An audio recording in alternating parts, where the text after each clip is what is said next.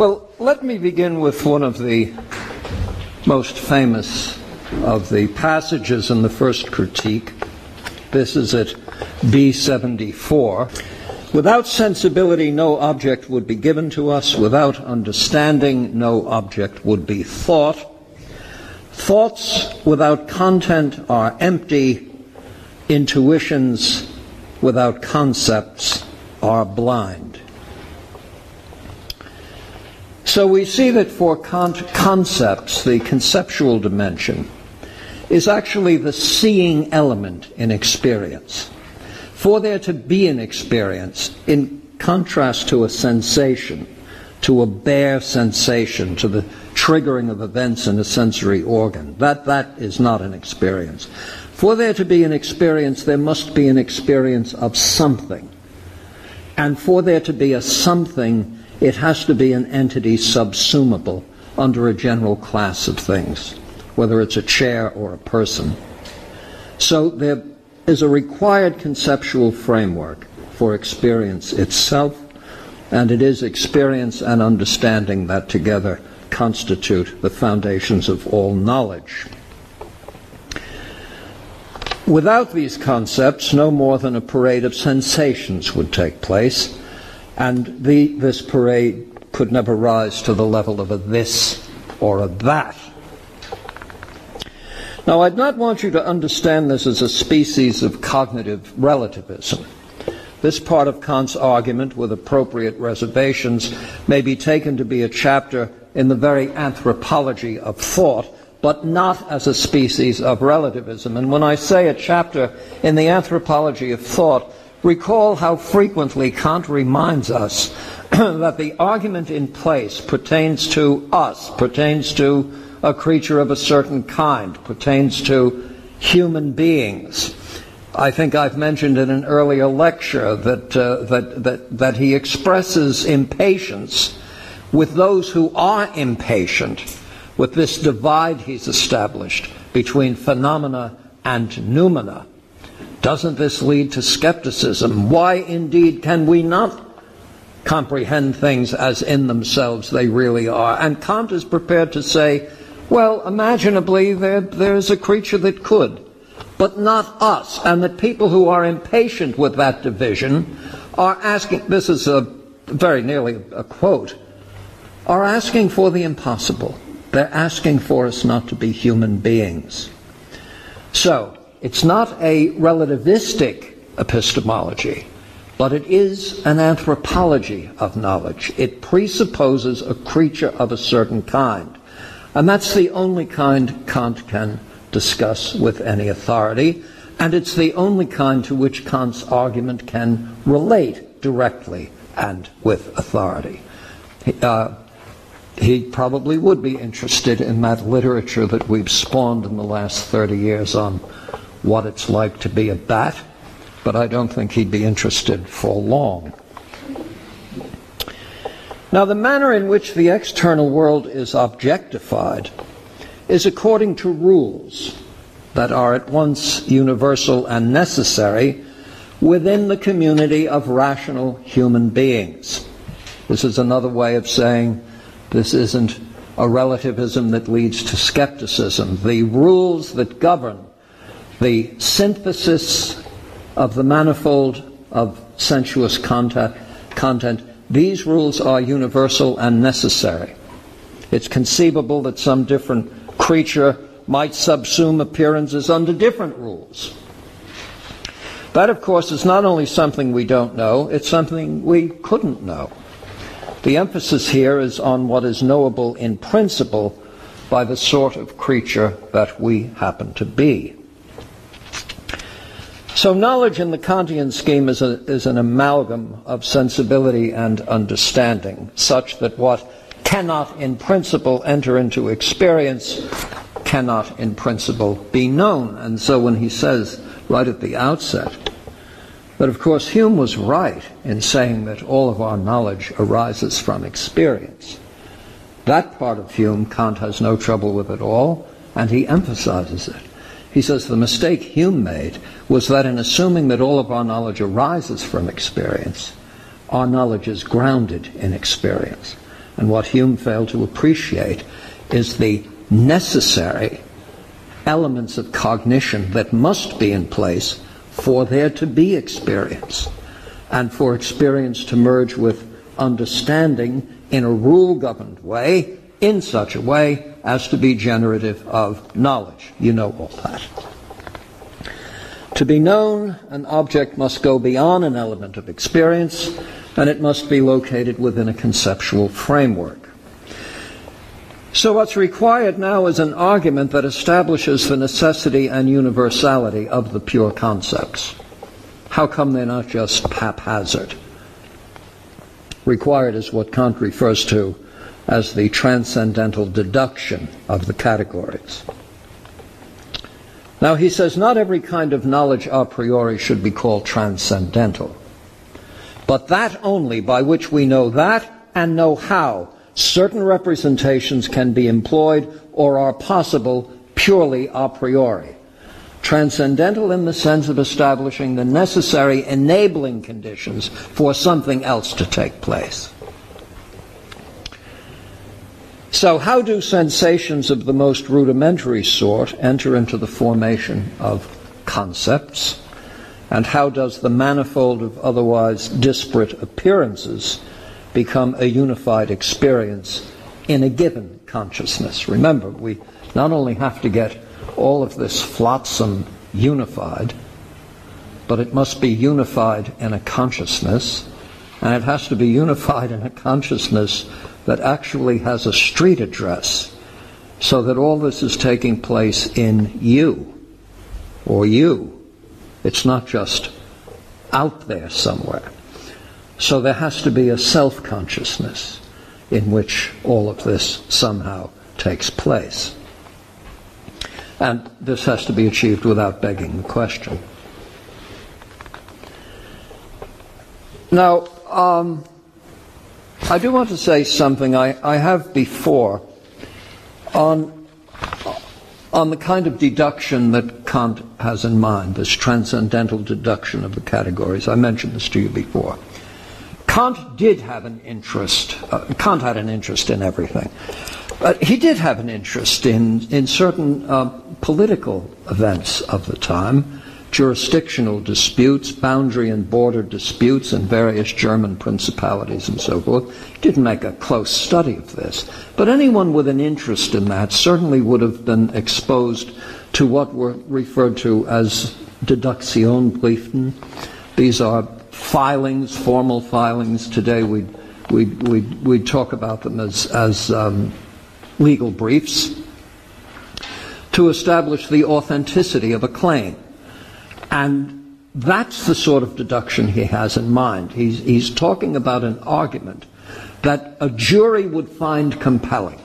In other words, it's not a logical deduction of the categories, it's a transcendental deduction, and the deduction in question is to make out this case.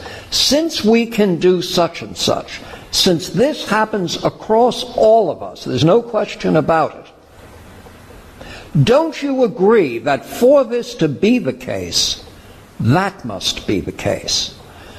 for the conceptual lives we live, for the knowledge claims that we routinely make, do you not see that there are certain pure categories of the understanding that must be in place? They must constitute the template, the framework, the necessary conditions for the knowledge we know we have, you see.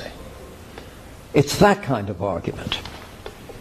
And now, he, so he must provide the, the argument for the conclusion that we are in a position to make objective judgments regarding entities in the external world. And judgment now becomes pivotal. It's, it's the linchpin of the cognitive processes that he's trying to establish. Judgment itself. Urteil. So we see that an experience is of a something, it's not merely a parade of disconnected sensations. There must be a means not contained in the sensations themselves by which these experiences are forged. And Kant says the way to begin an understanding of how this takes place is with two supreme principles. So we now get to the two supreme principles of the first critique. One pertains to sensibility and one pertains to understanding. The supreme principle in relation to sensibility is that the manifold of intuition, quote, should be subject to the formal conditions of space and time. That's the transcendental aesthetic. The necessary enabling conditions for there to be sensibility is a spatio-temporal framework, not in the stimulus. That's something that we, we bring to the situation. That's the supreme principle regarding sensibility. The supreme principle in relation to understanding is that, quote, all the manifold of intuition should be subject to conditions of the original synthetic unity of apperception. A typical Kantian phrase, you're sitting there as if you had been paralyzed by a, by a poisoned dart. If I say it again, your facial expression will not change one whit. I will prove this by saying it again the supreme principle in relation to the understanding. Listen now, you're Oxford students, meaning nothing gets by you. This will. The supreme principle in relation to the understanding is that, quote, all the manifold of intuition should be subject to conditions of the original synthetic unity of apperception. What's the manifold of intuition? It's all that impinging stuff, do you say? Spatio-temporally received, you say. Intuition. Anschauung. This mode of reception. And what has to happen to it? It has to get synthesized. And it has to get unified. I shall give this to you um, if it were the States, you could probably put this on Sesame Street. I will give it to you by way of Sesame Street. Part of the manifold of intuition is hot. Another part of it is black. A third part of it is viscous. A fourth part of it is wet and a fifth part of it is a pungent aroma.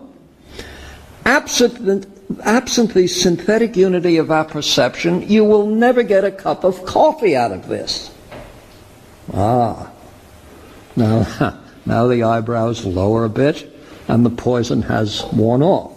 So we've got to have the synthetic unity of apperception imposed on these sensuous intuition, the manifold of sensuous intuitions, which, by the way, do not come carrying a code for unification. We provide the unification. The external world provides the manifold. Otherwise known as, we want a technical term for this, otherwise known as the mess. All right. And out of that, we make a cup of coffee constantly on my mind during these lectures, by the way. Now, we're the jury uh, in front of Kant as he argues his case, and we have to judge whether he's made his case for the transcendental deduction of the categories. The transcendental, as noted, refers to the necessary conditions for there to be knowledge at all. He puts it this way as early as A12. I call all knowledge transcendental if it is occupied not with objects, but with the way that we can possibly know objects even before we experience them. You see. It's the rule according to which we can have objective knowledge even before our eyes are open. How do we want to understand this? We have a little booklet called The Rules of Chess, right? So before you ever buy pieces or open up the board or anything, that's every permissible move that can take place in a game properly called the game of chess.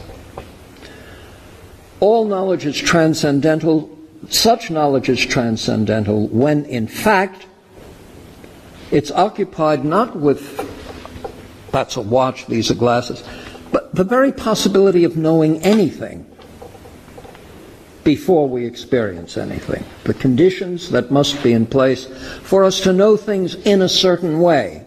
What way? Uh, our way of knowing things. So the task of the transcendental deduction finally is the question how do we come to have knowledge of objects? And more precisely, the task is to establish the warrant or the justification of any knowledge claim we might make that would be validly tied to experience. Well, let me summarize the approach through a series of steps from sensation to appearances to concepts and then to one's own concepts. The process begins with sensation, a response or reaction on the part of sensory organs to stimuli originating in the external world. And then, by way of the pure intuitions of time and space, the necessary enabling conditions of sensibility itself, the sensations are transformed into appearances. It's only when these appearances are subsumed under the pure categories of the understanding that we can be said to have an experience of what is present in the external world. As he says at B161, the necessary conditions by which there is the very possibility of experience are the pure co- concepts of the understanding. Well, this gets us back to a question that I think I raised uh, second week. Well, does a dog see a tree? A creature, a creature without the a priori categories could have the same sensations. Indeed, these sensations could give rise to the same appearances as we possess, but not the same experiences. Such a creature would see a tree, but not experience it as such. And again, you, you, you know, we all know, dogs see everything. What they don't see, they smell. This becomes clearer in Kant's treatment of judgment, which allows us to trace the argument from the subjectivity of mere perception, and this is a key distinction that I, I do hope you'll rivet to the most functional part of what? Frontal cortex, I should think, and bits of bits of uh, limbic system. You want to remember this even viscerally, do you see? So when you hear it again, you get a funny sensation, like I heard this before somewhere. And that's the distinction between judgments of perception and judgments of experience. Judgments of perception versus judgments of experience. The subjectivity of our perceptions being what it is will give rise to a subjectivity of judgment. But as experiences arise from the subsumption of content under necessary and universal categories, the judgments of experience are common across percipients. Now that's going to be part of the argument that has to be made. Now, integral to this entire process is the faculty of imagination. It's through the imagination that concepts and intuitions become synthesized, and become synthesized according to a universal rule, which Kant refers to as a schema. This is the way the understanding will rise to the level of empirical knowledge and objective empirical knowledge. The imagination is what has the power of drawing together certain elements in an otherwise disconnected assortment of sensations, drawing together just those elements that constitute a knowable something. But the imagination as such does not yield knowledge, rather, it makes knowledge possible. It's only when the synthesis of the manifold is then brought into, brought under the pure categories of the understanding, that knowledge as such arises. Now, you might say, well, the imagination, the word itself is suggestive of a kind of subjectivity. Am I using my imagination when I, when I do this? And Kant wants to be clear that the process of synthesis is not arbitrary. Uh, indeed, if the resulting synthesis generates the same object for all comparably situated observers, then you certainly can't say that this is the outcome of some merely probable or, or iffy uh, process. There must be a framework, there must be rules by which the elements of the manifold are pulled and held together. And this, of course, is what the pure concepts of the understanding are all about. So you begin to see how the famous transcendental deduction unfolds. Kant begins with, the, with an indubitable feature of the understanding, namely the stability of representations, the virtually universal manner in which comparably positioned observers judge the objects of experience. Now, let me not be cryptic on this point. Look, take a look. Well, take a look. Right. Now, I'm larger on your retina. My surface reflectance has just changed. An entirely different configuration of stimuli has just occurred, as it has again just occurred. Every aspect of the external world changes as your head movement changes, as you inspire and breathe out. Every time you do this, the position of the external world changes, do you say? Now you've got this incessant system of continuous alteration, constant alteration in a world that nonetheless contains things that retain their resemblance throughout all these transformations. How does that happen? It happens insofar as some aspect of the external world remains a this. And it remains a this by being conceptualized so that you are no longer limited to judgments of perception, which can be exquisitely detailed, but you now are in a position to make judgments of experience. Yes, as the chap on the hill approaches me, his retinal projection gets larger and larger. A judgment of perception, which, by the way, in classical psychophysics would be called the stimulus error, is now corrected by the fact that you happen to know it's a person whose size doesn't change as he gets closer to you. Do you see what I'm talking about? The difference between something that's perceptually governed and something that's conceptually governed. Right. Percepts and concepts are quite different.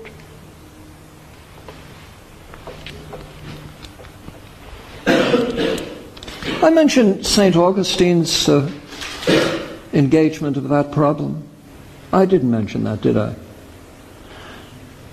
Shall I take a moment? Because it shows up again. In fact, Descartes uses exactly the same example that Augustine does, and in a different context.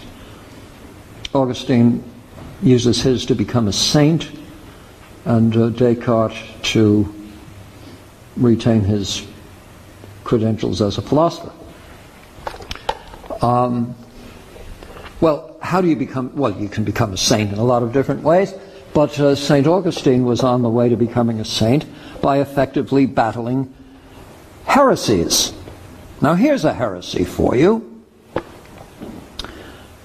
course, it couldn't take place today. Nobody would think this way today. When people talk about God and tell you what they really mean by God, they assign attributes that, by the very nature of God, are beyond the range of possible experience.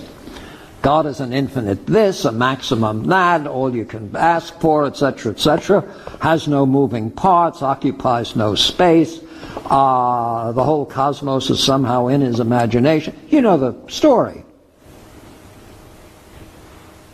So, there isn't any empirical grounding for epistemic claims regarding God. So when you talk about God, quite literally, technically, you're talking about something you couldn't possibly know anything about. Because there is no perceptual grounding for the knowledge claim. Right?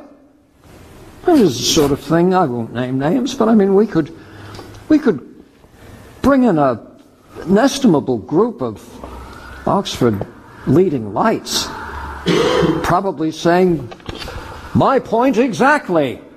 Well, so St. Augustine said, well, look, um, every normally sighted person can perceive uh, a geometric object with four equal sides, pairs of sides subtending angles of 90 degrees. We, we call that a square. And as everyone can perceive such a figure, so everyone can conceive of such a figure. Of course, everyone can also conceive of a chiliagon, which is a thousand sided figure, but though you can conceive of a chiliagon, you can't perceive it because the angular uh, changes are so slight as not to be resolvable by way of our visual acuity. So you see, you can have quite a clear conception of something that really exists without perceiving it.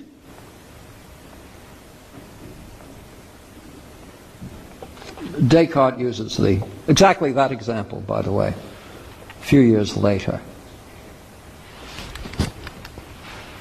Descartes died in 1650.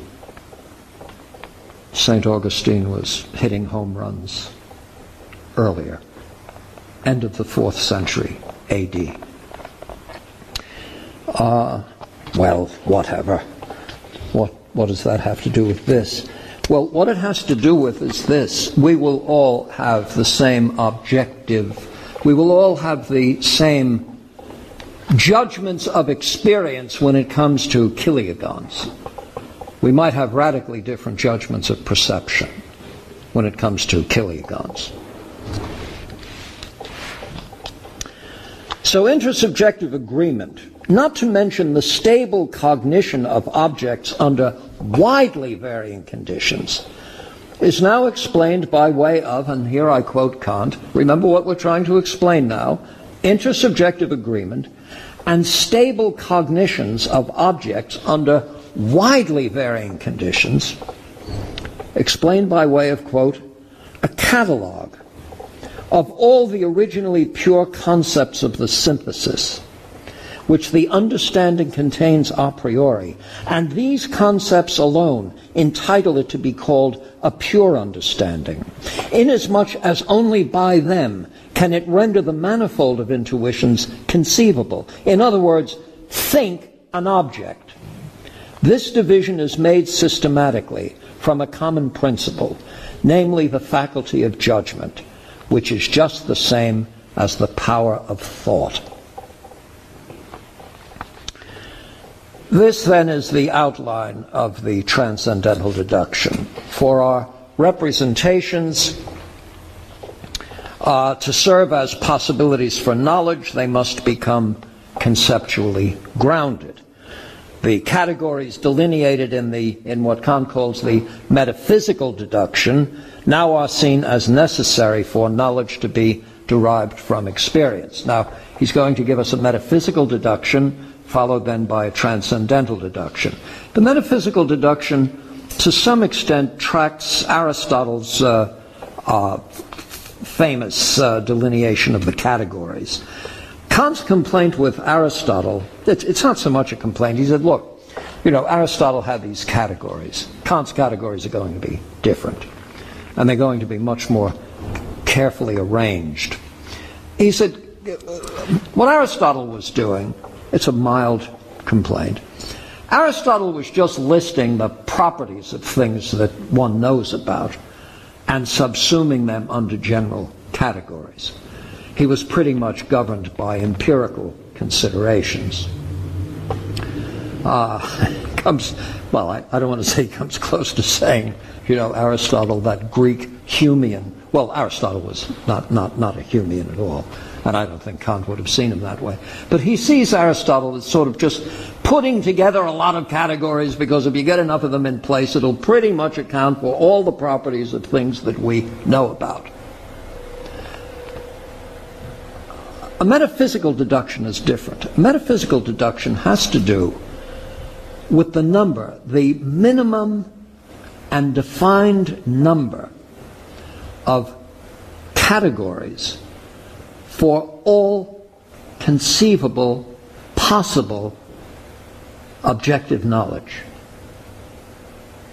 The argument as to what you would have to have minimally and devoid of all empirical content. This is what you have to have before the eyes are open.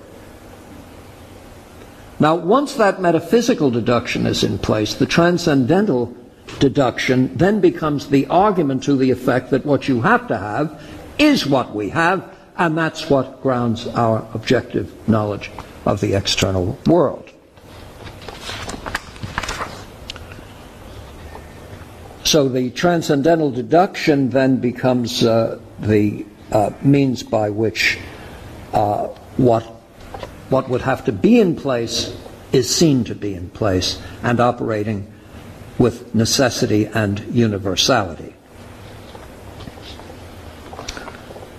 In the Prolegomena at uh, 297 to 302, um, Kant does draw very clearly this distinction between judgments of perception and judgments of experience.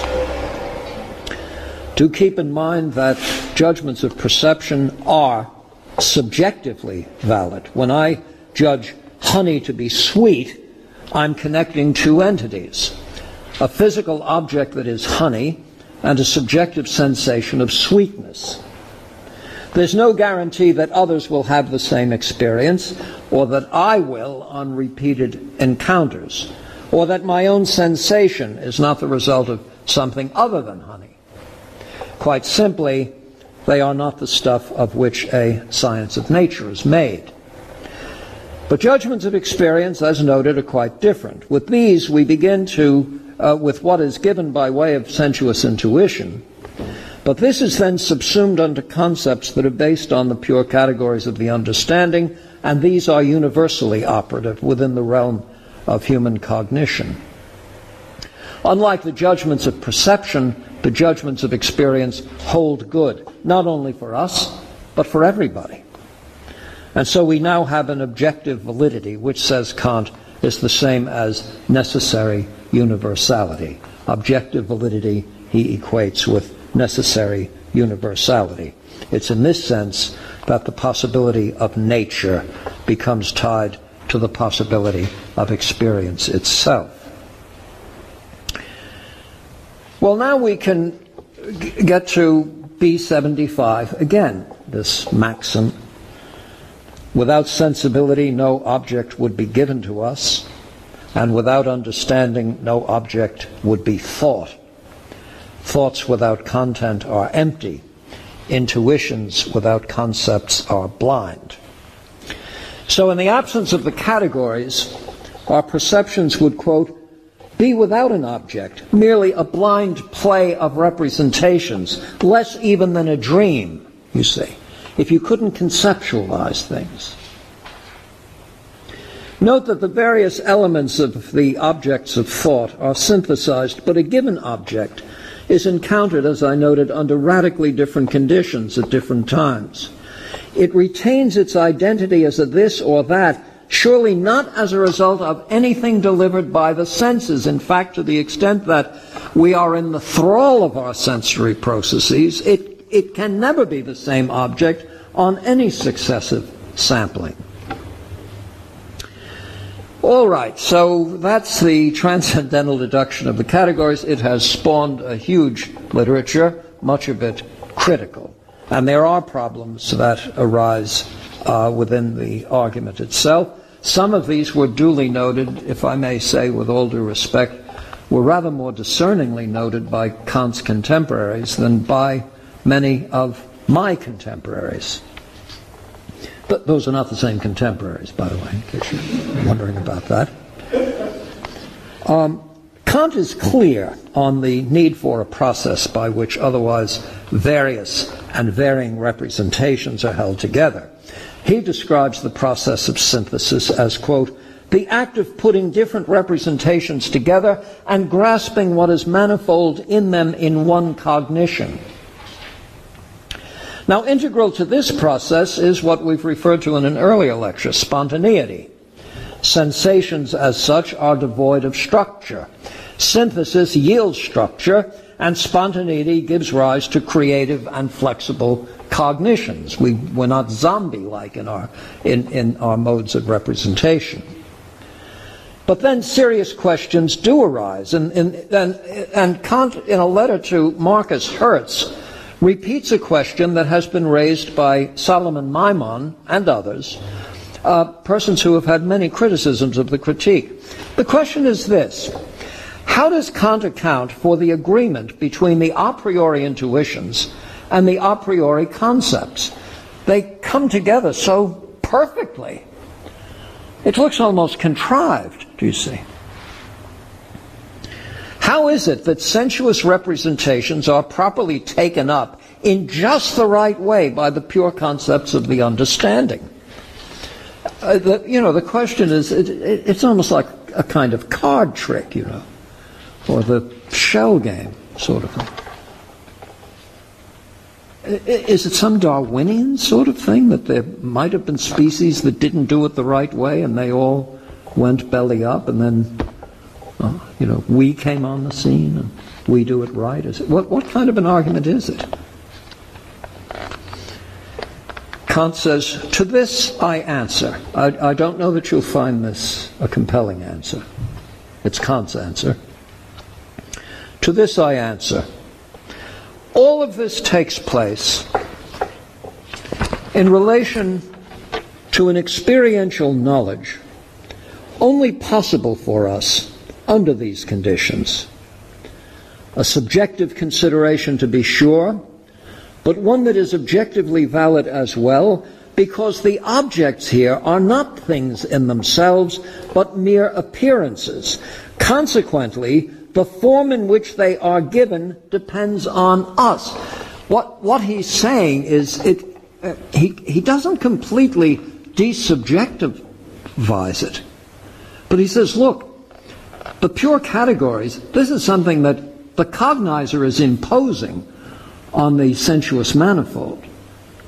And, and as this is the necessary and universal set of conditions for human understanding, it shouldn't be surprising that we all do it the same way. Of course, we all do it the same way.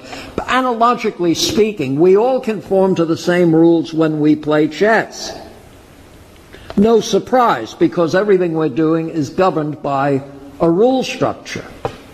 So, so, so again, with Kant, he says, all of this takes place in relation to an experiential knowledge that is only possible for us under these conditions.